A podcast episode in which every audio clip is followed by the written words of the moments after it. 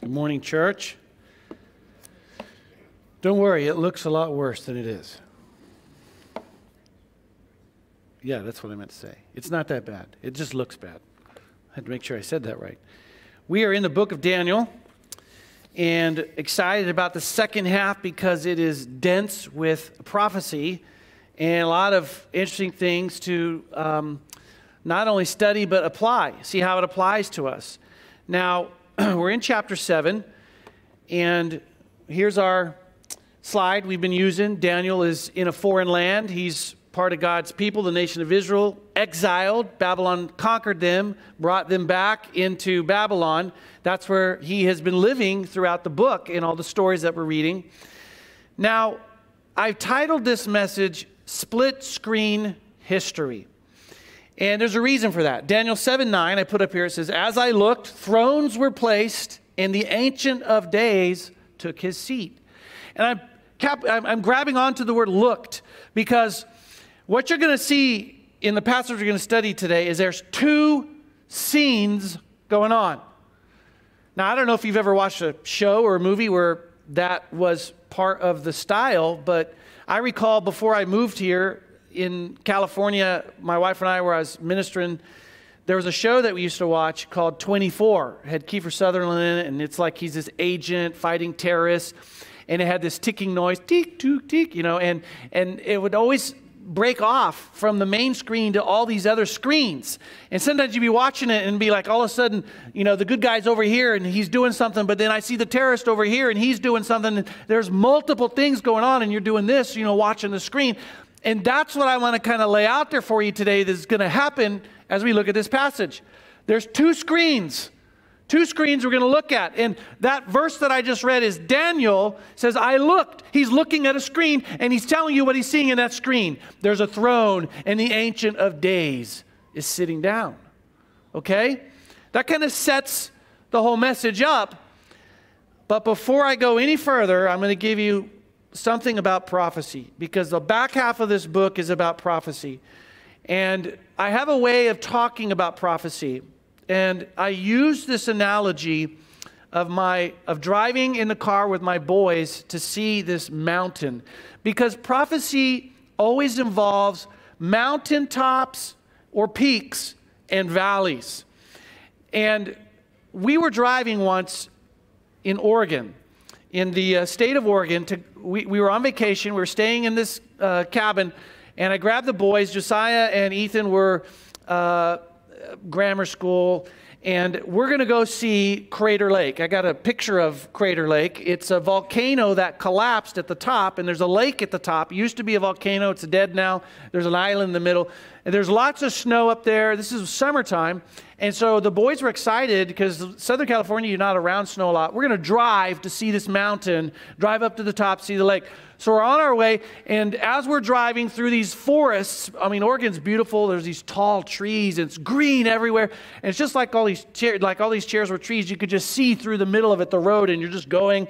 And you know, young boys are like, "How much farther is it, Dad?" And we're trying to play games, and they're impatient, and we we come around this one turn, and off over the trees, you can see it. You can see the mountain. And that's encouraging. We, we look at them, there it is. See, not much farther now because now we can see it. And as we're driving, we're getting closer and closer to the mountain. It's like, it's like helping with them. It's like bringing hope that we're almost there. It's, and the trip will be over. And we're going to get to enjoy the snow and be on top of the mountain. And we're getting closer and closer. But as we got close to this mountain and we're driving, suddenly the road, instead of going at it, starts to go this way around it. And the mountain starts to move like this. And we're like, it doesn't seem like it's heading towards it. And all of a sudden, as we came around, we saw there was another mountain. And it was actually the one we're going to. And it was farther away, which then all the boys went, you know, it's like uh, there went the hope, you know. But that is how prophecy is. Jesus or Daniel, they talk about an event in the history and you see it, and there it is. It's a, it's a point, a time that we're heading towards, and there's this big event, and there it is. We can see it. And when you get to it, you realize it's there's like a partial fulfillment in it, but it's it's it's it's not the actual event. There's another one. And you go past that one and you see the real one that he was actually prophesying about farther down the timeline road. Now, I want you to keep that in mind because we're going to come across that as we talk about prophecy in the back half of this book. And the other thing to keep in mind is it can be really hard to, in those moments, see the vast distance between mountaintops. Valleys, when you look some mountains, they look like this and they look fairly close, and then there's actually a lot of distance between those two mountains. And this is what happens in prophecy. Let me give you an example. In Isaiah 9, this is a, a verse you probably know, Isaiah 9 6. They're, they're talking about the Messiah, when is he going to come? And and Isaiah says, For unto us a child is born. You know this verse, right? It's the Christmas verse. For unto us a child is born, unto us a son is given, and the government shall be on his shoulder. Well, he did come, but the government wasn't put on his shoulder. And so that's going to happen when he comes back a second time. The first time he came, he was just a child. And so you see in that one verse, those, that sentence can be divided, and right now there's 2,000 years, a 2,000 year valley between those two peaking tops the child that came, the king, but when the government's given to him. here's an even better one. This is in Luke chapter 4, and it's, it's interesting to read this because he's in a synagogue and he goes up and they give him a scroll to read, and he unrolls the scroll. It's a scroll of Isaiah, and he begins to read it. Let me tell you what he reads. He's reading it. He says, The Spirit of the Lord is upon me these are the words of Isaiah. Because he has anointed me to proclaim good news to the poor. He has sent me to proclaim liberty to the captives and recovering of sight to the blind, to set at liberty those who are oppressed, and to proclaim the year of the Lord's favor. Now, he read that, and then he went and he sat down. And when you're reading the gospel account, it says everybody in the room went like this and they're looking at him. Because then he says this Today, upon that reading, that prophecy is fulfilled. He was saying, I'm fulfilling that prophecy right now. Isaiah said it. There it is, way in history. Jesus comes. He's fulfilling the prophecy. But here's what he did not do he didn't read the last line. If you actually go back to Isaiah and read the prophecy that's found in, in, in Isaiah 61, the last line says, And the day of vengeance of our God. You know why he didn't read it? Because that wasn't going to happen at that moment with Christ. It happens the next time he comes. You, what I'm trying to show you is when, when we get prophecy in Scripture, you have sentences. And sometimes one part of the sentence, we see it. There's the mountaintop, but there's a huge valley, and there's the second part. And sometimes it's hard to know. It's been 2,000 years between some of these sentences. Okay, you got that. That is going, I will come back to that more than once in the back half of the book. So, we're going to look just now at Daniel 7 and see what's going to happen. In the, in the split screen history here, um, let me see my next slide. I want to give you some context because what I'm about to read to you is a flashback. Dan, every story I've given you in Daniel has been sequential, it's been chronological. He came in in chapter one as a teenager, captured into Babylon. We just finished the lion's den. He was an old man in that story. We have seen the whole life of him. And in the life of Daniel, do you know what, what, we've seen? Sometimes God gave dreams. He gave a dream to Nebuchadnezzar and it bothered him. Daniel came, he interpreted the dream. He gave another dream, Daniel interpreted it. And he wrote it all down. But now, when we get to chapter 7, he's at the end, and as he's writing about his life, he takes us backwards in time to give us some of the dreams that he had himself. And this is a flashback. It's a flashback. What we're about to look at actually happened in real time between chapters 4 and 5. Okay? We know this because of what it says. In the first year of Belshazzar, king of Babylon, he's taking us back. So that's the first year of of uh, when Daniel comes in, the king of Babylon. Well, the king of Babylon doesn't exist in the timeline we've been studying. He died and the Medes and the Persians took over. You remember that? And we had Darius, this the king of Babylon, so he's taking us back in time. See that? So he's taking us back in time, and it's a flashback. And then what else do I have? What's the next thing there?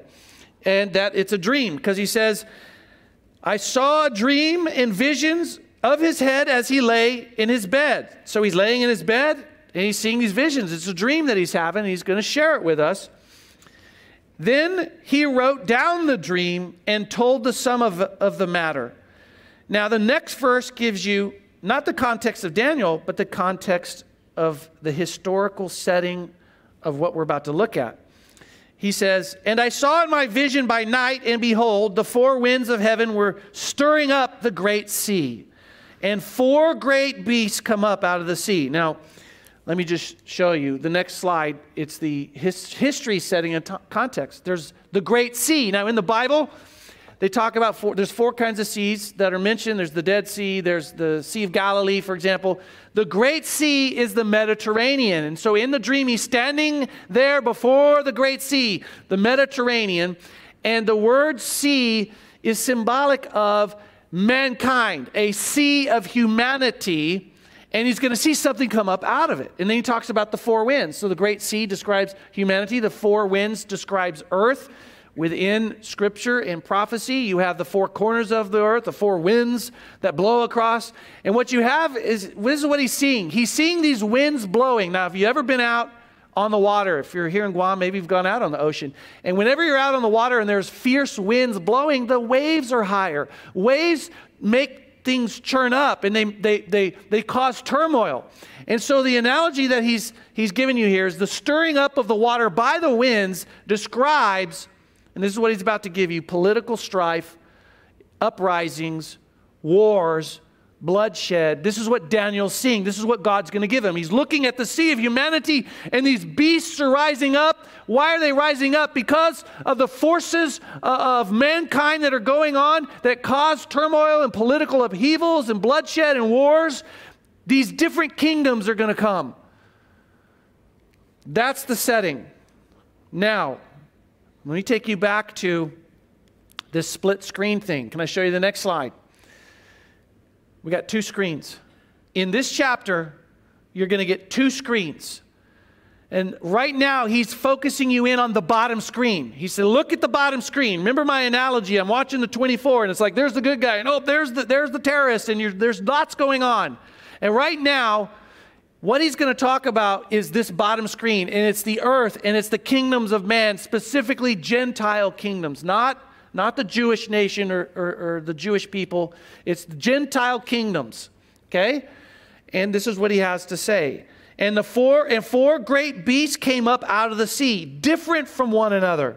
The first was like a lion and had eagle's wings. Then as I looked, its wings were plucked off, and it was lifted up from the ground and made to stand on two feet like a man, and the mind of man was given to it. Now, just as a reminder, God sits on his throne in heaven and sees all of it, all of history. That's why he can come to Daniel and say, This is what's going to happen because I can see it all. Not only can he see it all, but he controls it all. He's sovereign.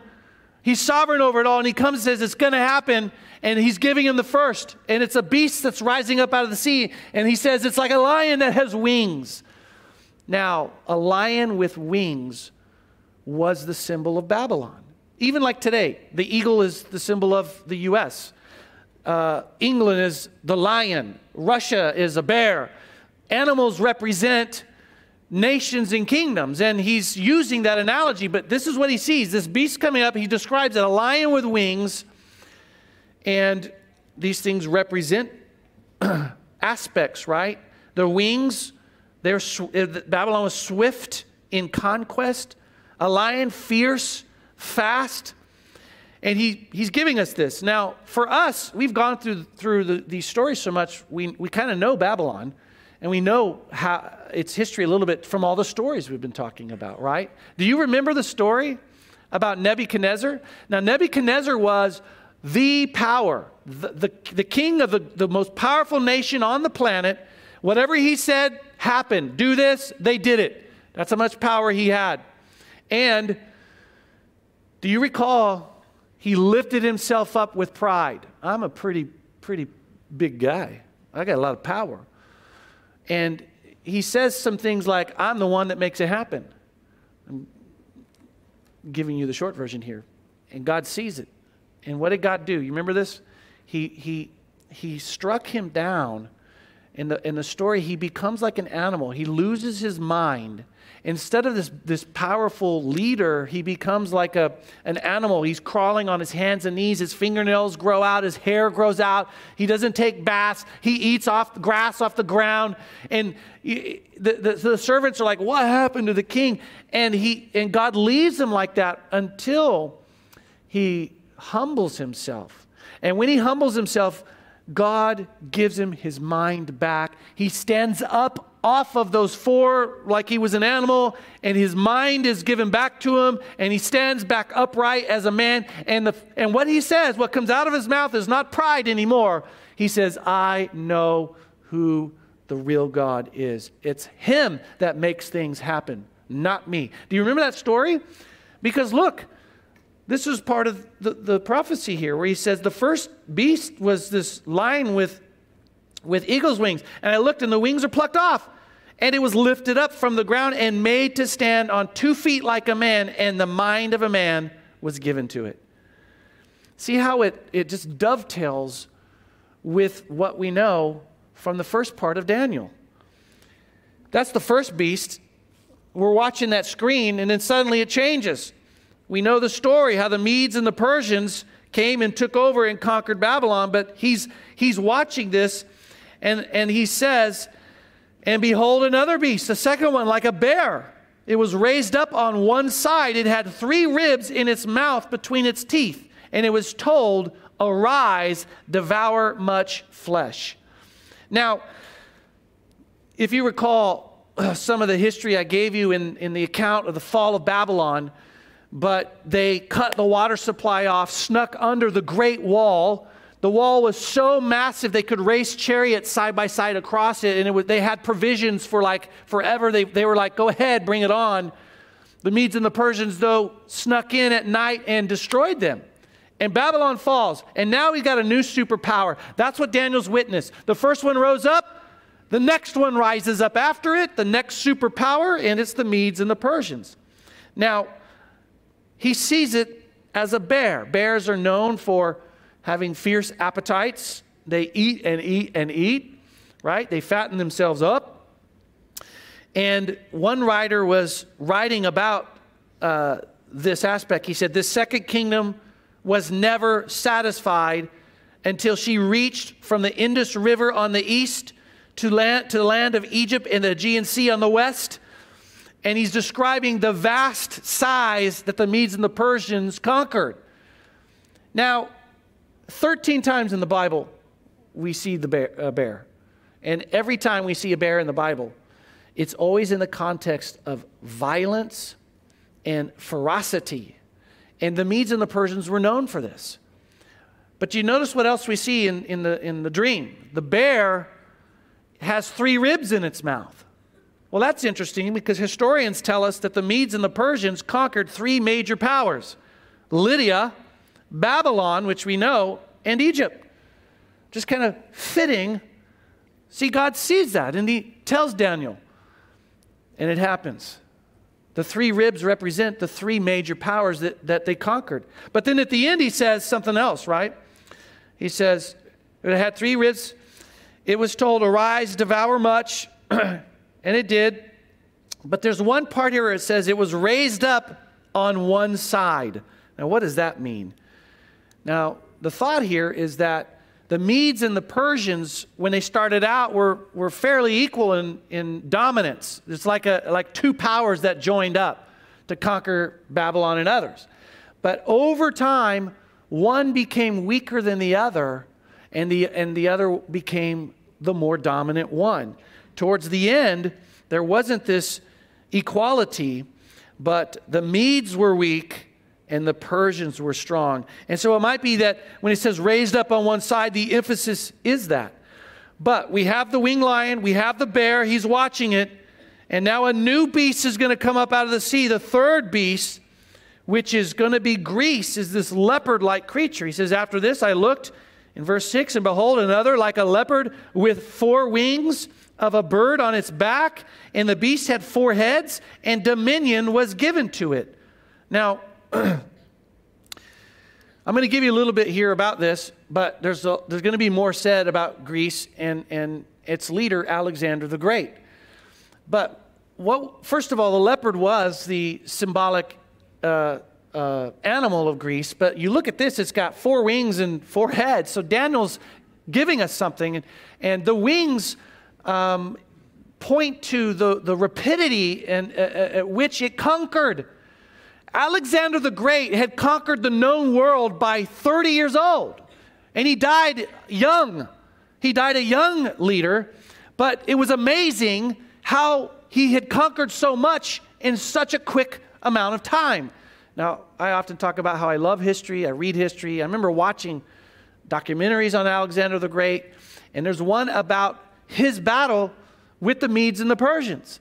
So remember, the Medes and the Persians are the power, and they're going to come up against Alexander the Great now, which is the next beast that's rising up. Well, in that battle, this is historical. Alexander the Great had 35,000 soldiers. The Medes and the Persians, they estimate, had somewhere between 200,000 and 300,000 soldiers. That was the, the, the force size. And Alexander the Great was a tactical genius. You can look it up how he defeated them, but, but he beat them.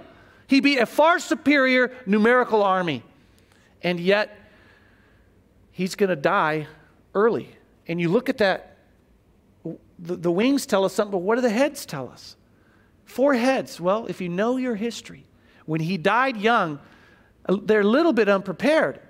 And the way they solved secession was the four top generals underneath him took over all his kingdoms. They divided all that he had conquered into four regions, and each one of the generals got one.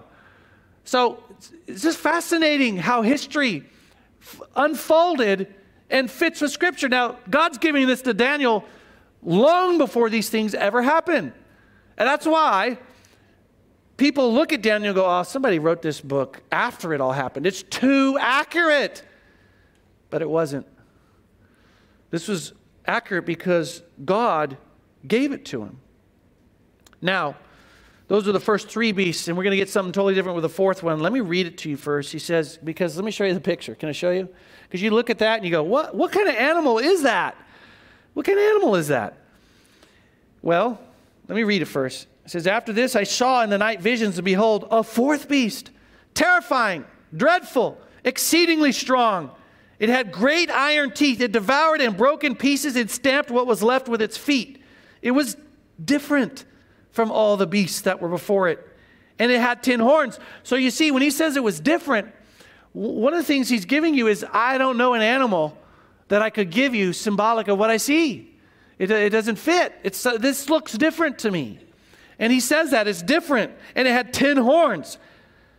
And then he says this I considered the horns and behold, there came up from among them another horn, a little one, before which three of the first horns were plucked up by the roots. And behold, in this horn were eyes like the eyes of a man, and a mouth speaking great things. Now, what nation is this? Right? Now, here's where I have to take you back to my peaks and valleys, to, to the mountain, because you're looking at a mountain, you're going, whoa, there it is. And the, the, the nation that, the next superpower that rose up was Rome. Rome was the next world power that conquered everything. They, they had iron legions. They make reference to iron, they make reference to its ferocity and, and cruelty. The Romans are the ones that invented crucifixion. They were known for their cruelty. And yet, what we're going to find in Rome is that there's a fulfillment in Rome, but yet we get there and we go, there it is. And then we're going to move around Rome and go, wait a minute, there's something else here. There's another mountain that he's actually talking about that's farther down the, the timeline of history. And that other nation is going to be the final Gentile nation one world superpower. And the leader of that is known as the Antichrist. And in this, he's making reference to this, this leader, this leader who spoke great things. He's making that reference. So let me hold for a second and go to the next slide. Because here we have our beasts.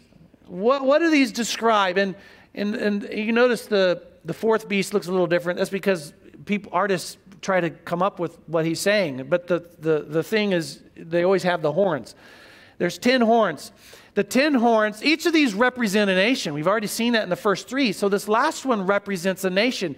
We think there's, there's fulfillment in Rome, but there's something else off in the horizon yet. And these 10 horns represent 10 different kingdoms that unite together to form, like the Medes and the Persians joined together and they became a superpower. There will be 10 nations that come together to form a superpower. And the leader of that will be this Antichrist figure. Now, I want to show you a comparison because we've already talked about the statue back in the first part of Daniel and show you the similarities and yet differences. This on the left is the statue that was the dream given to King Nebuchadnezzar. And do you remember the, the, the interpretation was there because, because he has the dream, it terrifies him, and then Daniel comes and says, This is what the dream means. And he says, You, Nebuchadnezzar, you are the head of gold. And then he goes and he, he goes down the statue and he talks about what all the other parts are. So just I want you to capture this because God gave to a king, the most powerful king, a vision of the future. And the way he gave it to him was to show him strength of empires by, by a statue and different metals. The gold, gold is the most, it's the strongest. And in that, he was saying, You are a superpower, and there will not be another one quite like you. He had ultimate power, Nebuchadnezzar did. But the kingdom after him, the arm and the chest, the Medes and the Persians, these two entities that come together, it took two of them. They're not quite like the first, that was gold. It took two of them. And every time you go down the statue, they get a little bit weaker. The kingdoms, these one world kingdoms, and you get to the very end, and there's the feet, and it has, and it's a mixture of metal and clay. I mean, that's way weaker than gold. It's a mixture of metal and clay, right? But on the right side, God's giving the future not to a king, but to his man Daniel. And the way he is describing the future are all of these Gentile kingdoms that are chaotic and ferocious and fighting and, and killing and bloodthirsty. That's how God views them. He's, I'm going to tell you how I see them. I see them as wild animals striving for control, lashing out. What a difference between the two and how he depicts them. Now, there's one of the things you need to see, and you can see on that slide it says divided Europe. That's what the thought is. The thought is because you have Rome and you have uh, 10 nations that come together, and there's a centrality there in Rome. And some of this comes out of Revelation because we see the Antichrist there. We see the Antichrist rise up and we see him come to power. And he is this great orator and he draws people to him. And what's important about all that is that the Antichrist, we're going to see this in a couple chap- chapters later, is one of his key, the key things about him is that he makes this peace agreement with Israel. And Israel has a place at the end. And I can't get too far ahead of myself, but, but we are, we're going to get to some of this as we go through Daniel. But I want you to notice something on this. Notice the left corner. What do you see?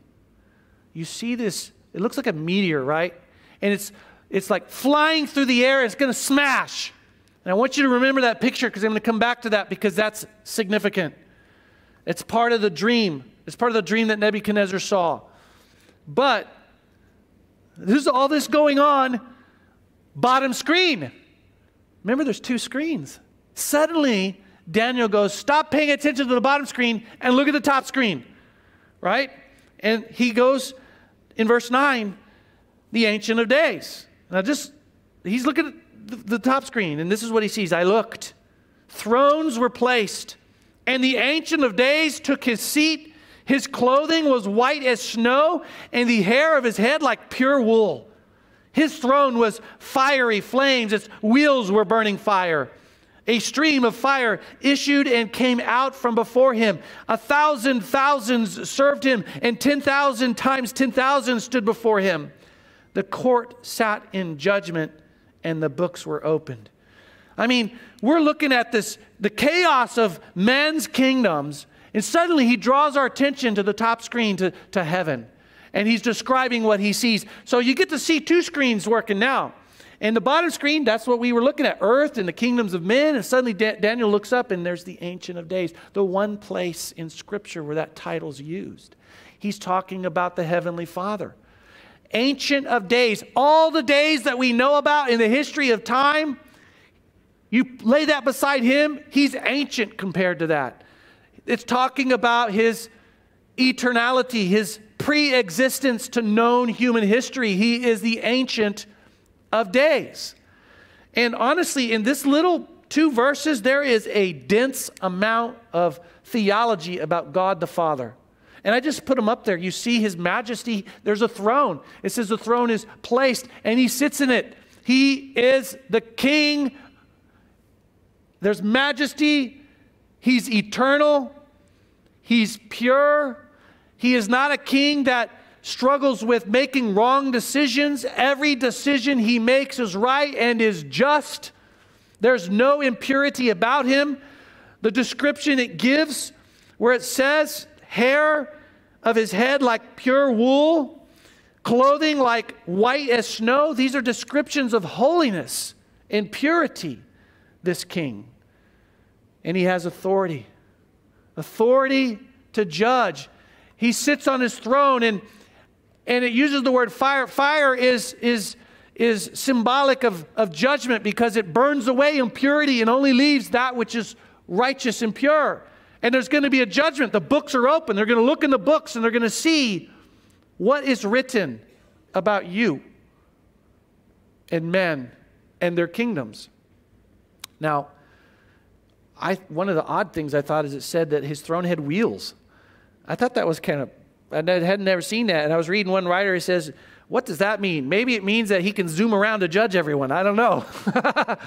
but this is what he's giving us, this is what Daniel's seeing. And I put there deity because make no mistake about it, he is God. I mean, the description here of thousands of thousands before him, right? And then 10,000 times 10,000 stand before him. This is a king with a vast host before him.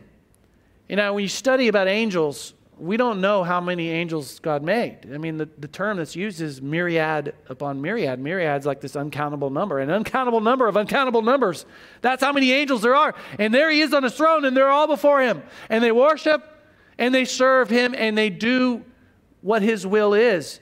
And sometimes we see him throwing angels into, the, into man's timeline to accomplish his his tasks and his purposes. But just here, look at this. We got now there's two things going on. I go back to my TV show and I'm like, well, that guy, ooh, this over here and that over there. There's a lot going on. And this is Daniel, and he's going, oh, look at all these beasts coming out. Whoa, but wait a minute, the Ancient of Days. And then suddenly he takes our mind and he focuses back to the bottom screen. And now he's going to talk about this Antichrist figure. As he picks up in verse 11, I looked then because of the sound of the great words that the horn was speaking and as I looked, the beast was killed and its body destroyed and given over to be burned with fire. Now remember, before we went up to the top screen, one of the last things he said was there was this horn that rose up and it had the eyes like a man and a mouth speaking great things. And then he took us to the top screen. In verse 11, it says, I looked in because of the sound of the great words. So it's like he was paying attention to the top screen, and then the bottom screen is coming these great words of, of, of, of the horn. Now, the horn represents this leader, this Antichrist. He rises up, and the way the Bible describes it, it's like he, he um, takes out three of the horns, three of the nations that are part of this, this 10 nation alliance. But he, we're looking at the top screen, and then we hear the boasting, the great things coming, and so our attention goes back to him, to the bottom screen, this last Gentile king. And it says, I looked the beast was killed, its body destroyed, and given over to be burned with fire. And for the rest of the beasts, their dominion was taken away, but their lives were prolonged for a season and a time. And, and so, what he's saying there is, he's, what we're seeing in this bottom screen now is an end to Gentile kingdom dominance. An end to it. The chaos will have an end. The, po- the power struggles, the backstabbing, the wars, the bloodshed will come to an end. Because the last Gentile king, he looks at him and he sees him defeated. And the, that beast is killed. And as you're caught up in what's happening in that bottom screen, suddenly he draws us back to the top screen again. And we look in verse 13, it says, I saw in the night visions, and behold, with the clouds of heaven there came one like a Son of Man. Now, the word Son of Man refers to Jesus Christ. And he came to the Ancient of Days and was presented before him, and to him was given dominion and glory and a kingdom. Now, it says, there's the Ancient of Days. Remember, he's on that fiery throne with wheels. Remember? And it says, here comes someone else, the Son of Man. This is Jesus Christ, and he's presented to that Ancient of Days. And then the Ancient of Days gives to him, and I'm going to show you what he gives him, but I, I point out here's theology again, and that is that there's an order within the Trinity. The Father, the Son, and the Holy Spirit is the order. And it's not ordered that way because one has more power than the other. We see in Scripture they are all equal, equal in every way. But there's an order there. And the, and the Ancient of Days, through his plan, he, here comes the Son of Man, his Son, Jesus Christ. And he is going to give to his Son all these things. And that shows you the, the, the, the majesty of that Ancient of Days because you probably missed it. But all of those beasts that came up out of the sea, it used the same terminology. It says, And to that beast he gave them dominion. And to that beast he gave him. And there's a way in which it's like Alexander the Great, you conquered everything. No, God gave it to you. And in that same way, there's the Ancient of Days, and he's looking at, the, at his son, and this is what he's going to give him. It says, He gives him dominion and glory and a kingdom that all peoples, nations, and languages should serve him. His dominion is an everlasting dominion which shall not pass away, and his kingdom one that shall not be destroyed. Now, I just read it all like that, and I put it up there so you can see it. The last kingdom is a final world kingdom. Alexander the Great, yeah, he conquered a lot. So did the Babylonians, right? Those kingdoms, those beasts, but they never got as far as Antarctica. Never came across the ocean to North America. And that final kingdom is a global kingdom. Its reach goes all over the world. And it's for God's glory. These other beasts that rose up did not seek the glory of God. In fact, they struggled with pride, like the story of Nebuchadnezzar. This kingdom is a kingdom that exists for the glory of God, and it's united. Yep, you skipped it. Hold on. It's united. That is, that is that's a problem with lots of nations and kingdoms. The infighting, even if we look at our own nation, there's a lot of infighting between the politicians. That will not be the case. In Christ's kingdom, it is a united kingdom. And in this, he's talking about all peoples, all languages. It's diverse, yet unified. The problem with the world today is we have diversity, but that diversity often causes us to fracture and attacks unity and says, identify in your single group. That's your greatest identity. Well, in the end, our greatest identity is Jesus Christ. And it melts away every other identity and it helps create unity. Total territory, it's eternal and it is undefeated. Did you, did you recognize that you kept having these kingdoms rise up and they were always defeated? Always defeated, always defeated. Christ is not. Now, caveat that last beast in this particular passage we read wasn't defeated. And many people think that Rome is the identity of that last beast, and it actually was never defeated. It fell apart from the inside. And so the thought is, as you go through Scripture and you try to connect dots, that that last final Gentile kingdom is just a resurrected Roman Empire. That's why they, they, they locate it in Europe like it is. But what we do know for certainty is when, it, when that kingdom does get here, Christ, and go to my last slide, will break it apart. Because, see, that last kingdom actually goes back to the statue that was shown to Nebuchadnezzar. There's the head of gold, that's Babylon. You go all the way down, Medes and Persians, you got Alexander the Great, Greece, Rome, or a future united 10 kingdom nation. But there's that rock. And when you read that prophecy, it says that that stone was cut out of a mountain not made by man. And it crashes into the feet of this representation of all superpowered Gentile kingdoms and breaks it apart. In fact, I want to read it to you. Daniel chapter 2. He's giving the interpretation to Nebuchadnezzar, and he said, And in those days, of those kings, the God of heaven will set up a kingdom that shall never be destroyed, nor shall the kingdom be left to another people. It shall break in pieces all these kingdoms and bring them to an end. It shall stand forever, just as you saw that a stone was cut from a mountain by no human hand, and that it broke in pieces the iron, the bronze, the clay, the silver, and the gold a great God has made known to the king what shall be after this. The dream is certain and its interpretation is true. He points to that stone and he says that stone is going to be Jesus Christ, the king that will lead the final one world kingdom. It will break apart what he put before you as the re- representation of all superpowered Gentile kingdoms. Now,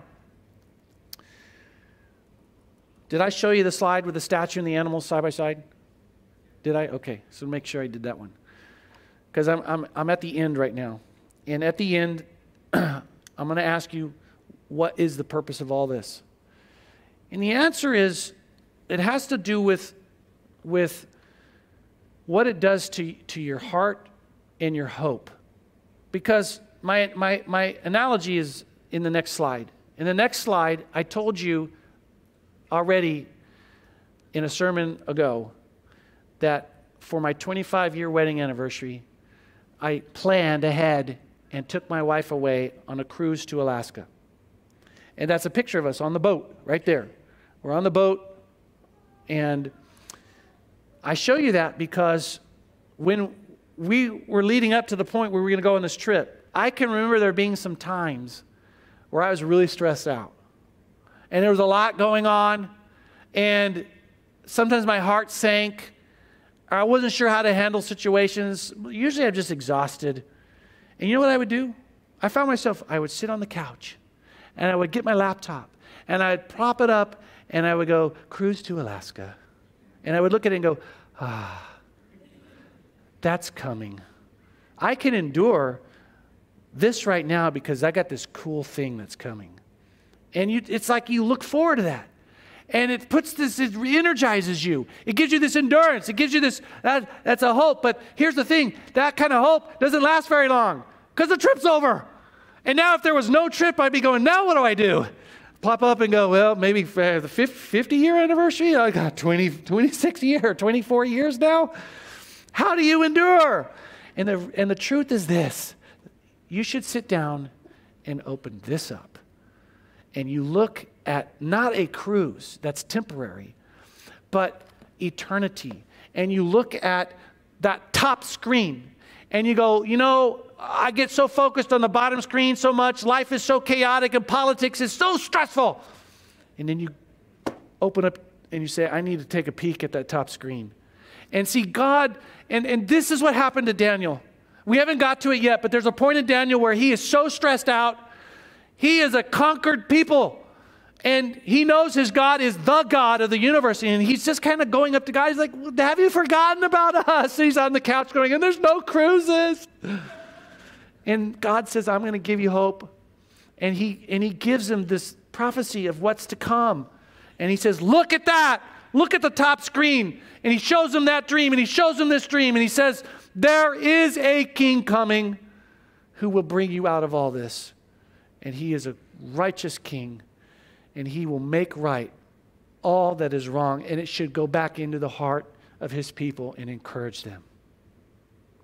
Heavenly Father, we thank you for Daniel. Thank you for the story. And we thank you that right here in this moment we can be encouraged because we, we all of us have something stressful And it shouldn't be that we look forward to a vacation to be our hope. Our hope is to be in Christ, what He has done, and to turn our eyes towards that top screen to know there's the Ancient of Days sitting there, and that the Son of Man will approach Him, and that you will give Him dominion over this earth, and He will make things right. And we could put our hope in that. Just like I, I read at the very end of, of that chapter 2 passage, He said, It is sure, it will happen. And we don't have to have doubt, and we can walk through hard times Daniel survived Babylon. He'd survived many hard things. And yes, he was stressed out, but you helped him, God, by giving him a view of the future. And may we look at that future because Daniel wrote it down for us, and other writers of the Bible wrote it down what's going to happen at the end. And I pray that we could be encouraged and walk out into the, the world and be a light for you. In Christ's name, amen. Let's stand and we'll finish worshiping together.